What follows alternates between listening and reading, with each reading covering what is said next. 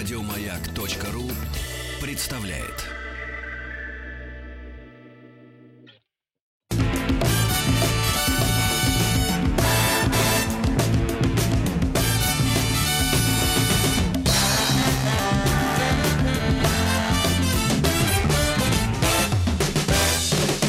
Вахтанг Махарадзе и Павел Картаев.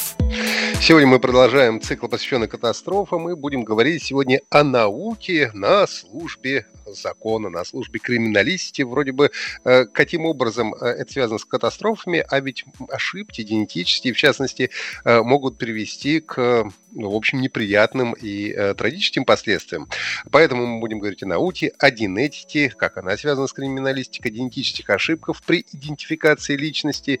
Узнаем путь от катастрофе и или спасению. И у нас сегодня на связи генетик, клеточный биолог, сотрудник сектора геномных механизмов антогенеза Института цитологии и генетики СОРАН Татьяна Шнайдер. Татьяна, здравствуйте. Добрый день, да. Я Добрый день. Здравствуйте, Татьяна, очень приятно вас слышать. Давайте поговорим про науку и криминалистику, э, и в частности про генетику, поскольку это все-таки ваш профиль, и поговорим и о генетических ошибках, и насколько сейчас все это развивается, насколько генетика сегодня э, может помогать нам в разрешении тех задач, которые было невозможно решить э, криминалистике еще несколько, не знаю, десятков лет назад. Угу. Да, совершенно верно. Мне кажется, это отличная тема, потому что историй огромное количество, очень интересных и впечатляющих. Ну, с чего начнем? А ну вот давайте, из... давайте разбираться. Э, каждый человек на Земле это уникальная э, субстанция или все-таки существуют люди с абсолютно точным набором генов? Вот просто под копирку. Набор генов, он у всех уни- э, не уникален, но он у всех идентичен абсолютно. То есть каждый человек, даже если это не, например, однояйцевые близнецы, наш геном у каждого из нас с вами похож примерно на 99,9%. Это очень много. Вы понимаете, что мы практически все в этом смысле идентичны, потому что набор генов, он одинаков для всех у человека. Ну, если мы говорим о виде, да, как о Homo sapiens. То есть мы вот, различаемся это... друг от друга на 0,000 какую там одну тысячную процента?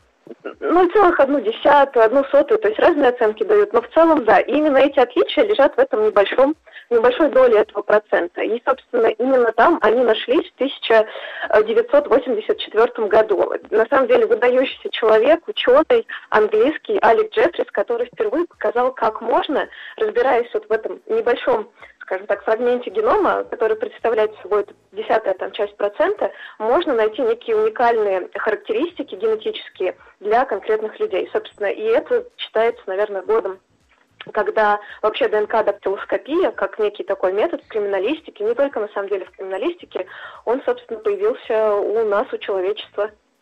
Угу. То есть Но... все-таки нам нужен паспорт и другие документы, да, чтобы отличать друг, э, друг от друга себя.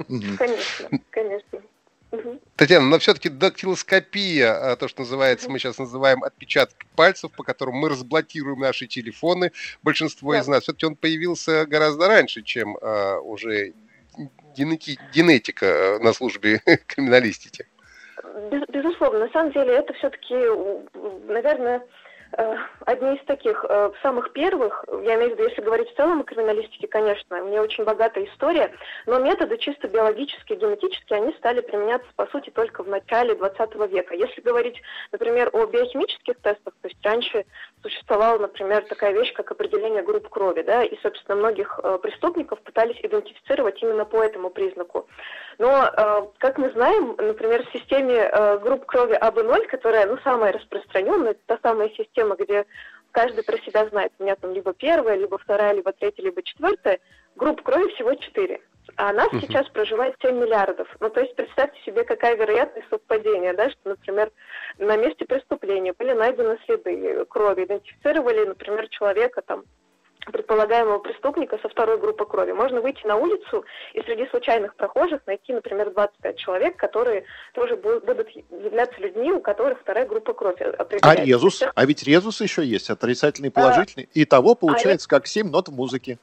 Ну, этого на самом деле очень мало, потому что, опять-таки, резус, вероятность э, найти, например, резус отрицательного, резус положительного человека, она, конечно, в разных странах немножко отличается, потому что, ну, так называемые частоты аллелей, то есть вариантов генов, которые кодируют этот признак, э, они в разных странах немножечко варьируют. Но в целом, то есть даже этих признаков недостаточно для того, чтобы надежно сказать, что да, конкретно, э, допустим, это э, скажем, образец, э, это улика, там, капля крови или еще что-то принадлежит конкретному человеку. То есть на этом обвинение строить нельзя. И, безусловно, нельзя, например, также устанавливать отцовство. И, э, кстати, на самом деле в истории есть много примеров, когда вот такие ошибки, поскольку это ну, метод, во-первых, ну, определение групп крови он достаточно точен в современных э, реалиях, но, например, лет 30 назад бывали разные ситуации, и одна ситуация произошла в Советском Союзе как раз-таки с очень известным, э, ну, наверное, это звучит странно, но тем не менее, с очень известным э, преступником э, случилось так, что в первый раз, когда его поймали, э, судмедэкспертиза Э, которая была проведена до этого, показала, что э, с места преступления были взяты там, опять же, некоторые образцы, э, которые показали, что человек, вот предполагаемый убийца, он был с четвертой группой крови. Когда задержали, собственно, преступника предполагаемого и провели тест тот же самый на определение группы крови, оказалось, что у него вторая, и его отпустили. И он еще на протяжении нескольких лет совершал совершенно страшные и ужасные преступления. И изначально этот феномен описали, описали как парадоксальное выделительство. То есть, когда, например, э, слюна или сперма может э, показывать при анализе совершенно другие антигены, а группа крови, вот именно пол крови, может определяться каким-то другим вариантом. И а, оказалось потом, что на самом деле такого феномена не существует, это полная выдумка, скорее всего, оправдать ну, либо некачественную работу криминалистов, либо еще что-то. Вот. И, как оказалось, это была просто ошибка, которая привела, к сожалению, к очень трагическим последствиям, конечно же, потому что преступление он совершал, да, на протяжении еще нескольких лет. Скажите, ну а как вот, э, не знаю, Шерлок Холмс э, вообще uh-huh. распутал преступление? В то время же вообще э, фактически раньше не было никаких вот способов, которые, инструментарий, который есть у нас сегодня. Безусловно, но э, мне кажется, я, я вообще не представляю, как, как раньше это происходило, если честно. Безусловно, там нужна, наверное, дедукция, огромный опыт. Поэтому я в большей степени, конечно, радуюсь, что вот ДНК экспертиза, она пришла нам в помощь, и действительно сейчас она позволяет э, в очень многих ситуациях. Огромное количество людей были оправданы благодаря ДНК-экспертизе, причем спустя даже десятилетия. То есть это действительно очень важный шаг. Мне кажется, справедливости стало, может быть, чуть-чуть больше в мире благодаря этому замечательному методу. Но скажите, э, ДНК-экспертиза, она же тоже ну, несовершенна даже на сегодняшний день. И, в общем, довольно э, молодая, можно сказать, наука. Вы сами в начале нашего разговора сказали, что можно отчитывать от 1986 года, да, вот первые какие-то генетические анализы э, и применяемые криминалистики. Расскажите, может быть, э, о том, э, насколько точно эта наука и какие существуют ошибки при э, определении ДНК предполагаемого преступника. Ну, вообще стоит сказать, что это достаточно точные методы, которые действительно позволяют более-менее более менее надежно определить, кому принадлежит ДНК, например, с места преступления или нет. Скорее, очень, не очень часто, но возникают забавные случаи, когда ошибку провоцируют совершенно другие обстоятельства. Да? Не сам, грубо говоря, не сама методология, как это делается, ставится в лаборатории, а неожиданные обстоятельства. Вот один из таких примеров, ну, возможно, даже многие слышали про эту историю, это так называемая история про фантома из Хальброна. Это город в Германии, и если коротко, то на протяжении практически 16 лет э, полиция трех стран искала очень загадочного а, преступника, причем по тем следам, которые оставались с абсолютно разных мест преступлений, там начиная от угона машины, э, там разбивания стекол в магазинах до убийств и, ну, действительно очень серьезных таких преступлений, обнаруживали ДНК э, вот этого непонятного преступника, серийного убийцы, в том числе его определили как серийного убийцы. И самое удивительное оказалось, что э, именно ДНК-экспертиза показала, что это женщина. Это очень нетипичный э, как бы факт, поскольку женщины очень редко такими бывают преступниками. И оказалось, потратили огромное количество, там, по-моему, десятки миллионов э, евро вообще на это расследование, огромное количество полицейских был, было вовлечено, но в конечном итоге э, расследование привело на фабрику по производству ватных палочек в той же самой Германии. И оказалось, что ДНК, которая была обнаружена на всех вот, абсолютно на всех местах преступления, она принадлежала сотруднице этой фабрики, которая упаковывала ватные палочки. По сути, это означает, что она во время упаковки э, просто ну, случайно контаминировала, то есть загрязняла эти ватные палочки своими просто клетками. Она делала это абсолютно не намеренно, то есть ДНК с наших рук, например, она может располагаться где угодно. Ну, то есть мы вот потерли свою одежду, не знаю, потерли стол, взяли в руки ручку, даже пожали руку, наши клетки, соответственно, наша ДНК, она может передаться таким образом. И она вот совершенно ну, не, скажем, преднамеренно сделала вот такую громкую историю. Потом, конечно, расследование закончилось. С одной стороны, перед полицией стали новые проблемы, потому что те преступления, которые ей приписывались, естественно, их нужно было заново расследовать. Ну и плюс вообще стал вопрос очень острый. Можно ли производить в настоящее время те же самые ватные палочки, при помощи которых обычно с мест преступления берут биоматериал, э, можно ли получать их, например, суперстерильными? То есть они так стерильны, в них нет, например, там бактерий, каких-то других микроорганизмов, но при этом вот при таком контакте с человеком может попадать э, ДНК абсолютно невиновного, э, там, миролюбивого человека. Вот. И на этот счет некоторые даже предлагают создавать э, специальные базы данных, генетических данных о сотрудниках вот с таких фабрик. Как мне кажется, это может быть достаточно хороший выход, поскольку в случае наличия таких баз данных всегда можно сравнить и узнать, действительно ли это принадлежит ДНК какому-то преступнику, либо она все-таки является вот таким неким побочным продуктом при производстве. Ну, Нет, тогда есть... получается, что ДНК, э, я не знаю, какого-нибудь слесаря АвтоВАЗа находится в каждом автомобиле, я не знаю, там, «Жигули». Правда? Ну, если э, человек работает в перчатках, наверное, это уже сложнее немножечко. Ну, это, это, это сложнее осуществить. В целом, да. То есть, вот, а, то есть, то есть, получается, в этой истории, которую вы только что нам рассказали, а, те же самые криминалисты, не знаю, следователи, кто занимается сбором этого биоматериала, то есть они сами, по сути, а, на этих палочках, а, в общем-то, приносили эту ДНК. Ну, она, она была сразу присутствовала до даже того момента, как, э, грубо говоря, эти палочки поступали к ним в лабораторию. То есть она присутствовала еще на этапе производства. Вот они произвели эти палочки, упаковали, и во время э, упаковывания, собственно, происходила эта контаминация. То есть никто ни о чем не подозревал. Ну вот вы только что сказали о том, что вот даже палочки, э, господи, ватные, содержат ДНК человека, но ведь и мы здороваемся за руку ДНК передаем. Как на месте преступления разобраться, где ДНК, не знаю, жертвы, преступника и куча других людей, которые каким-то образом с ними взаимодействовали?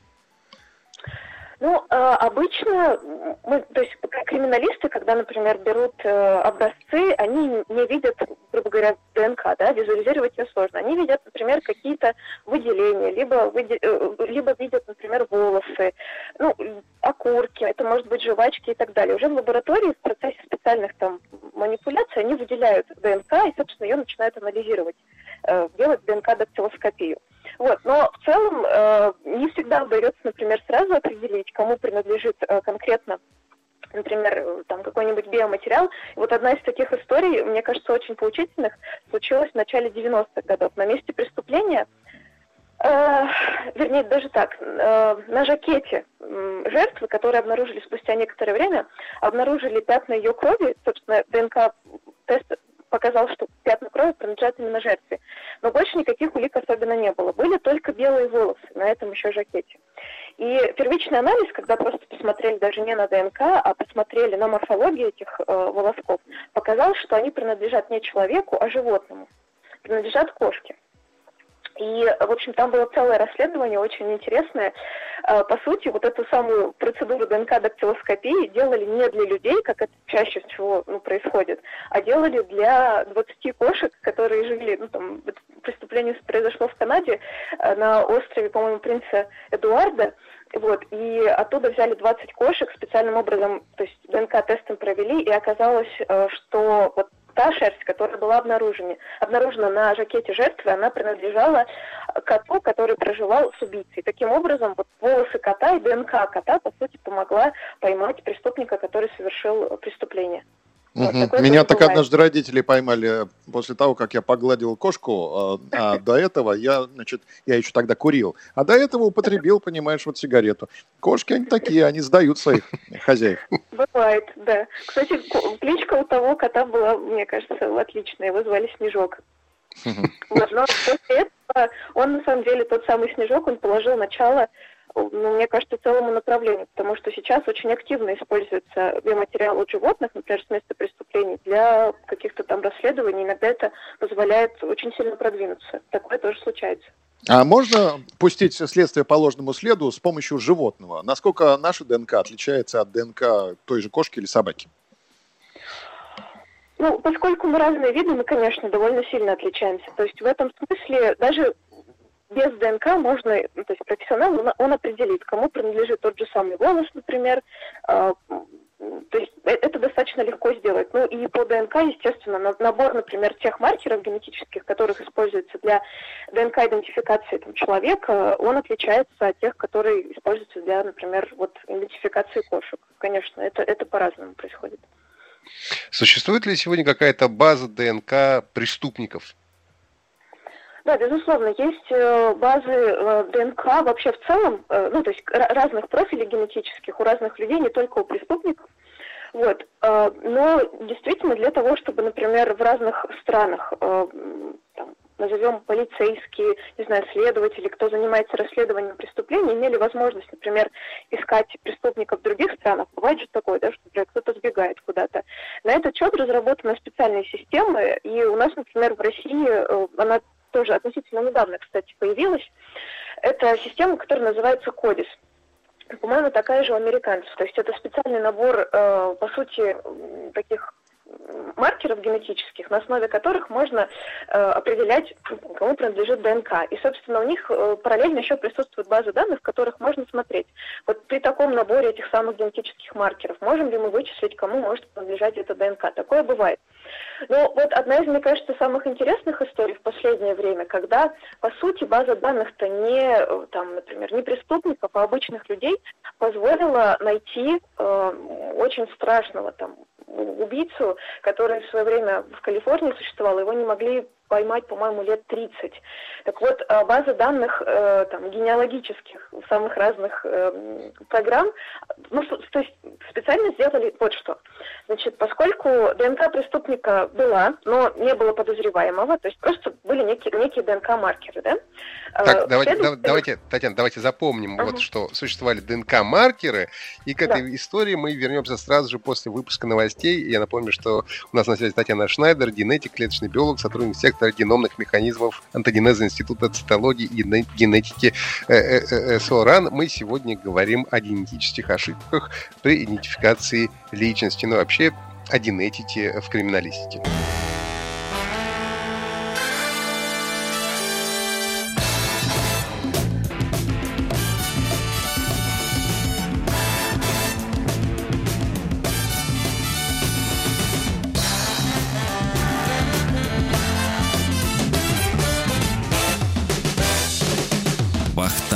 Махарадзе и Павел Картаев.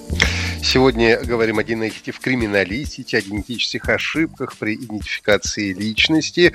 А, и э, сегодня у нас на связи генетик, клеточный биолог, сотрудник сектора геномных механизмов, ант, механизмов антогенеза Института цитологии и генетики СОРАН а, Татьяна Шнайдер. И перед выпуском новостей Татьяна начала рассказывать какую-то душераздирающую историю. Давайте продолжим. Про ДНК-маркеры?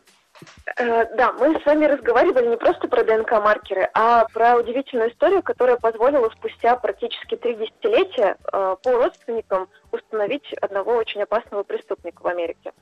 И, а, значит, что произошло вообще? Э, сейчас в целом очень популярно среди самых разнообразных людей разных профессий узнавать чуть-чуть больше о себе, о своих родственниках. Причем не ближайших бабушки, дедушки, а довольно дальних. То есть там какого-нибудь седьмого колена, или как это обычно называется, то есть пра-пра-пра-пра предков.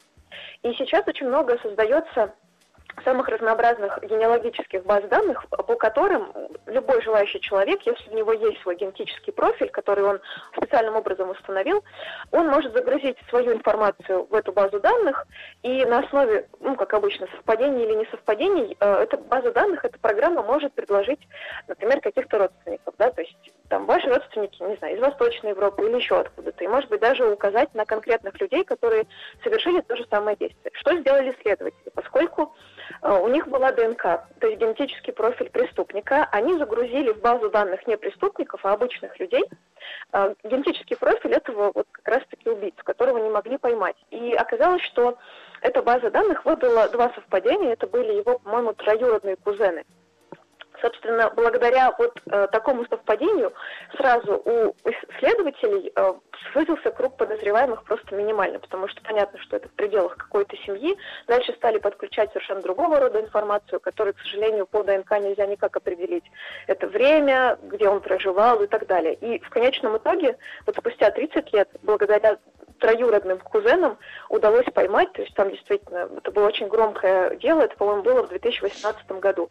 И вот этот случай, он послужил, по сути, началом совершенно нового направления э, в криминалистике, которая, ну, по сути, представляет собой такой генеалогический подход. Это, мне кажется, очень интересно. Правда, сейчас у очень многих возникает вопрос, насколько безопасно, небезопасно предоставлять свои генетические данные. Но сразу могу сказать, что в таких базах данных это происходит добровольно, поэтому никто никого не принуждает и не заставляет.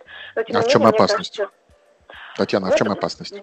Ну, многие, например, говорят, что там нельзя свидетельствовать против своих родственников. Но мне кажется, в данном случае это, ну, это только попытка каким-то образом вот скажем, э, как-то классифицировать это действие. На мой взгляд, опасности, в общем-то, нет. Если ты хочешь найти своих родственников по, условно, своему генетическому профилю, это твой выбор. Ты можешь загружать о себе информацию. Вот. А, ну, как бы другие, наверное, чего-то опасаются. Хотя мне кажется, если ты живешь честной жизнью, наверное, ничего страшного не должно произойти. Вот, поэтому можно узнать, наверное, информацию какую-то, может быть, не самую лицеприятную у своих там дальних родственников, но мне кажется, для конкретного человека, вот, там, для меня лично, я понимаю, что, наверное, вряд ли какая-то существует опасность. Но, тем не менее, поскольку, мне кажется, общество очень быстро реагирует на такие какие-то вот события, и вот в случае, например, того самого преступника, конечно же, сразу стали вот ну, две стороны появились, да, с двумя противоположными мнениями. Кто-то говорит, что ну, ничего такого нет, я скорее к ним принадлежу. Мне кажется, по крайней мере, на том уровне, котором мы сейчас находимся, да, там генетическая информация, она скорее больше помогает людям вот, в борьбе там, с разными заболеваниями, поэтому я, наоборот, всегда за то, чтобы узнать свой генетический портрет, свой генетический профиль. Ну, а если говорить там о каких-то преступлениях, мне кажется, это просто другая категория. Вот, поэтому Здесь вопрос До... выбора. Никто не до... В современных условиях доступна ли процедура генетического профиля, э, составления своего генетического профиля для обычного человека? Э, в принципе, да, то есть есть, сам, есть огромное количество компаний, которые предлагают, там, например, секвенировать э, геном, потому что все-таки дактилоскопия ДНК это немножечко другой подход, он именно скажем, для идентификации личности. Он не несет, по сути, информацию о каких-то заболеваниях, о предрасположенности к каким-то заболеваниям. Он чисто вот помогает идентифицировать человека, распознать. Вот. А в случае, например, генетической информации, которая действительно сейчас, в настоящий момент времени, становится невероятно важной и полезной при самых разнообразных заболеваниях, мне кажется, это можно сделать, и это, правда, сейчас пока еще остается более или менее дорого, то есть ну, не знаю, взять среднюю заработную плату в Новосибирской области, очевидно, что не каждый человек может себе это позволить. Но, тем не менее, это становится все более доступно. Технологии, которые, они не стоят на месте, они развиваются. Если в начале 2000-х, там, э, грубо говоря, прочитать геном человека, это стоило каких-то просто колоссальных денег, сейчас, конечно, полногеномное секвенирование, оно гораздо дешевле и доступнее гораздо большему количеству людей. Я думаю, что со временем эта технология, она будет все удешевляться и удешевляться и станет доступной доступной ну, практически каждому.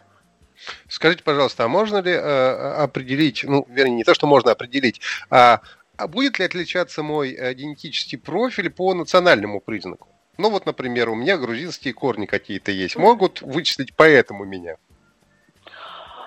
Э, то есть вы говорите о типа ДНК дактилоскопии или... Да, да, да, да, да. Ну, не, вообще есть определенные маркеры генетические, там, характерные для разных народов. Такое, безусловно, есть, и можно реконструировать историю, и это, ну, сейчас это активно используется. Очень много исследований посвящены именно этому. То есть определенные генетические маркеры есть. Если говорить непосредственно о там, дактилоскопии, об этом подходе, то ну, в лаборатории это сделать я имею в виду вот конкретно по тем фрагментам, которые изучаются для идентификации личности, это практически невозможно.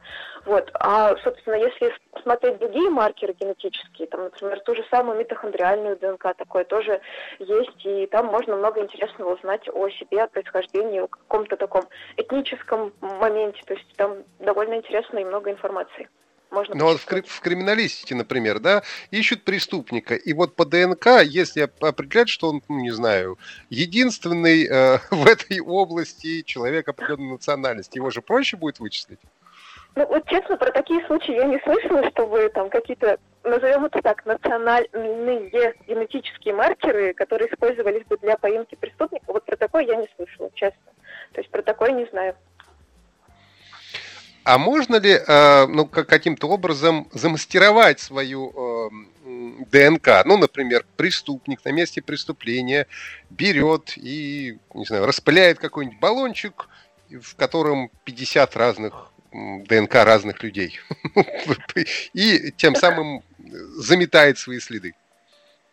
Ну, э, такие случаи, конечно, бывали, когда, ну, кстати, вот знаете, с допингом э, сейчас, когда берут анализы, да, пробы у спортсменов, очень, ну, бывают какие-то скандальные истории, когда обнаруживают, э, там, например, в образце примеси там, ДНК другого человека. Очевидно, что это ну, произошло умышленно. Такие истории бывают. Но люди, мне кажется, чаще всего не подозревают о том, что это достаточно легко сейчас вычислить.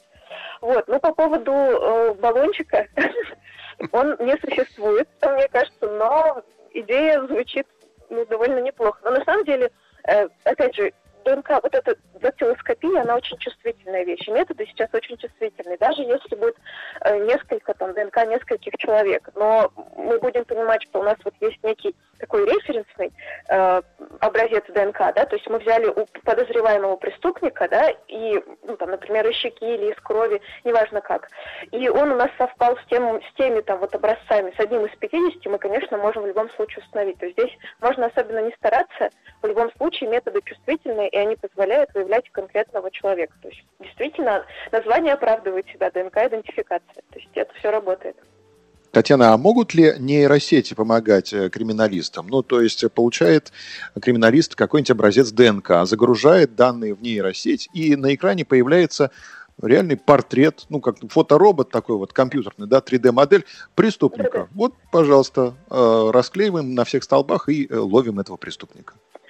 Мне кажется, это на самом деле перспектива, причем не какая-то далекая. То есть, по, по крайней мере, сейчас уже ведутся попытки по этому поводу. Пытаются, например, э, ну, исследовать, искать какие-то уникальные генетические маркеры, которые будут, например, отвечать за определенные черты лица скажем, высокий лоб, да, или, не знаю, там, выдающиеся надбровные дуги, э, узкие губы или что-то в этом роде. Определенные успехи есть, то есть определенные какие-то там маркеры находят.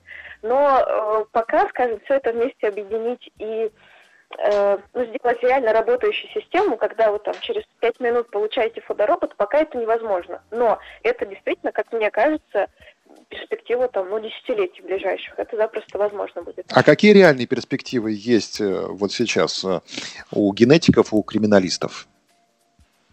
Ну, мне кажется, сейчас э, все довольствуются тем, что есть, поскольку методы работают достаточно надежно, причем в самых громких там, случаях э, преступлениях и в каких-то совершенно рутинных, там, например, определение отцовства, э, не знаю, определение материнства, то есть это все работает достаточно хорошо.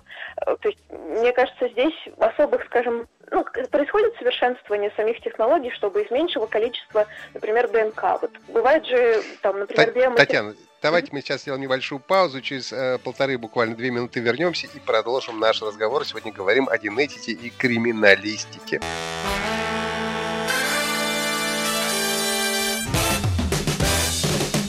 Вахтанг Махарадзе и Павел Картаев. Мы продолжаем наш разговор о генетике, о криминалистике. И э, до перерыва мы говорили, в общем, о том, э, что сейчас совершенствуются э, способы, и что, возможно, в течение ближайших 10 лет мы сможем составлять через нейросети по ДНК портрет преступника. У нас на связи генетик, клеточный биолог, сотрудник сектора геномных механизмов э, антогенеза Института цитологии генетики СОРАН Татьяна Шнайдер. Татьяна, ну вот вы говорите, что довольно точная все-таки наука, генетика, и генетических ошибок мало, но они все-таки случаются. Насколько их много и э, что может послужить их причиной? Ну, вот на этот счет есть совершенно потрясающая, на мой взгляд, история с точки зрения вообще биологии, и иногда это сложно представить, как такое возможно. Но, тем не менее, действительно бывает. Несмотря на то, что тест работает э, надежно, ну, мы прекрасно понимаем, что ошибки, они редко случаются, поскольку обычно, грубо говоря, точек, которые проверяются, их берется несколько, поэтому э, там, если мы берем одну точку, один маркер, соответственно, вероятность ошибки, она может быть там, достаточно высокой. Но когда мы проверяем 20-25, вероятность этой ошибки гораздо меньше.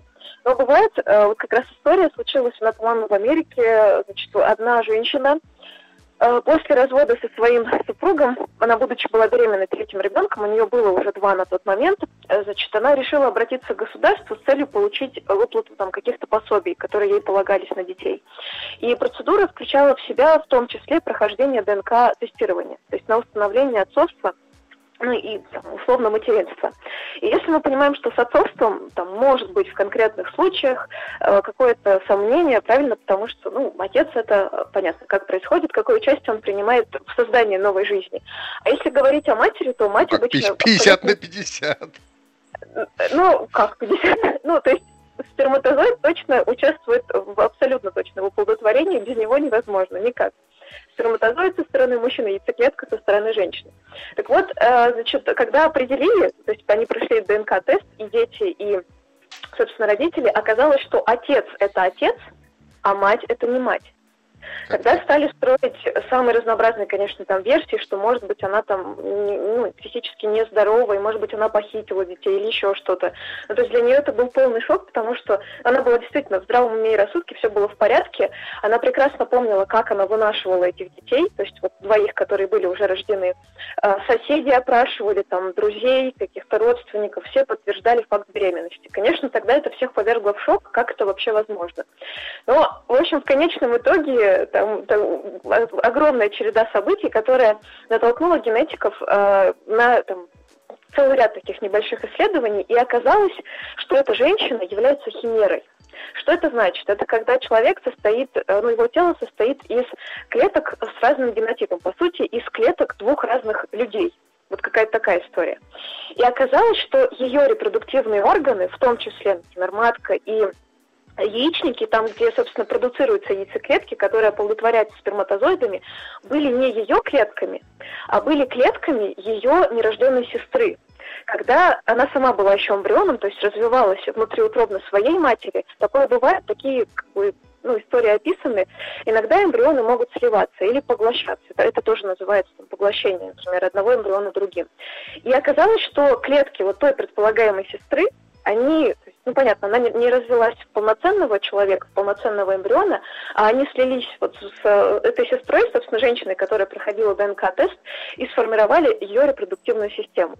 И в этом случае оказалось, что с одной стороны, вроде бы она вынашивала этих детей, да, она рожала, но при этом генетически она не являлась их матерью. Но там, правда, все закончилось хорошо в этой истории, поскольку, ну, таких, к сожалению, ситуаций очень сложно прописать в законе, поэтому, по-моему, все там ну, в ее пользу закончилось, но, тем не менее, такое тоже бывает. В этом смысле это не ошибка там, ДНК-тестирования или еще чего-то, а это вот такая удивительная ситуация, которая сложилась. И это а реальность. через поколение как-то это может проявиться, я не знаю, со знаком плюс или со знаком минус, вот такая особенность?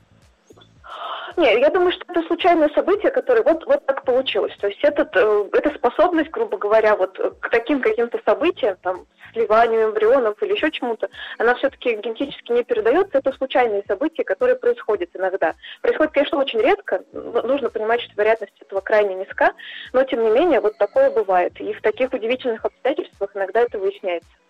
А люди с парадоксальной Но... генетикой интересуют, я не знаю, какие-то специальные службы, может быть, у них есть какие-то уникальные способности, или как раз есть возможность э, пройти, что называется, не оставив и следа?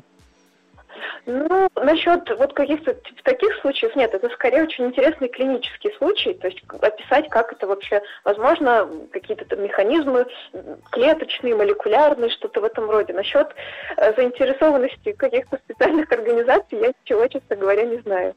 Да, но, но вот вы сейчас говорите, это скорее исключение из правила, но э, получается, что тогда генетика, если нет этих исключений, она больше никаких ошибок не делает. А как же человеческий фактор? А, в, в плане идентификации человека вы имеете в виду или, ну, да. или как? Ну, ну да медицинского никто не застрахован. То есть там те же самые ватные палочки, про которые мы говорили, да, там, или э, ошибки иногда просто берут не тот биоматериал, который нужно брать, да, то есть он, грубо говоря, не имеет отношения к преступлению, это просто некий такой вот, ну, который в дальнейшем никак не влияет. Конечно, такие ошибки, они случаются, и это человеческий фактор, но мне кажется, его здесь никак особенно не, э, невозможно предусмотреть. То есть такое бывает, да. Ну, а то, что, то, что придумала сама природа, то, что случается в ней такие ситуации, например, вот как химеризм, ну, мне кажется, в очередной раз можно просто удивиться, насколько вообще круто бывает иногда. Ну вот ваши прогнозы, буквально у нас минута остается. А ближайшее развитие генетики э, в криминалистике в том числе. Ну, я думаю, что в свое время, вот два года назад, очень много шума наделал генеалогический подход. Я думаю, что он действительно получит свое дальнейшее развитие. Но, безусловно, будут совершенствоваться методы, плюс вот то, что мы с вами обсуждали, возможно, в скором будущем мы сможем при помощи специальных тестирований заставлять фотороботы, может быть, даже определять возраст преступника. То есть над этим тоже работают. Потому что, например, возраст, я не знаю, там какие-то особенности, там наличие бороды или э, там телосложение очень сложно определять по генам, это практически невозможно. Но вот с возрастом это более-менее реальная перспектива, над этим работают активно. Спасибо большое. Я напомню, что у нас сегодня на связи была генетик, клеточный биолог, сотрудник сектора геномных механизмов антогенеза Института цитологии и генетики э, СОРАН Татьяна Шнайдер. Мы говорили о генетике и криминалистике. Большое вам спасибо и всего доброго. До свидания. Крепкого здоровья. Ну, До свидания.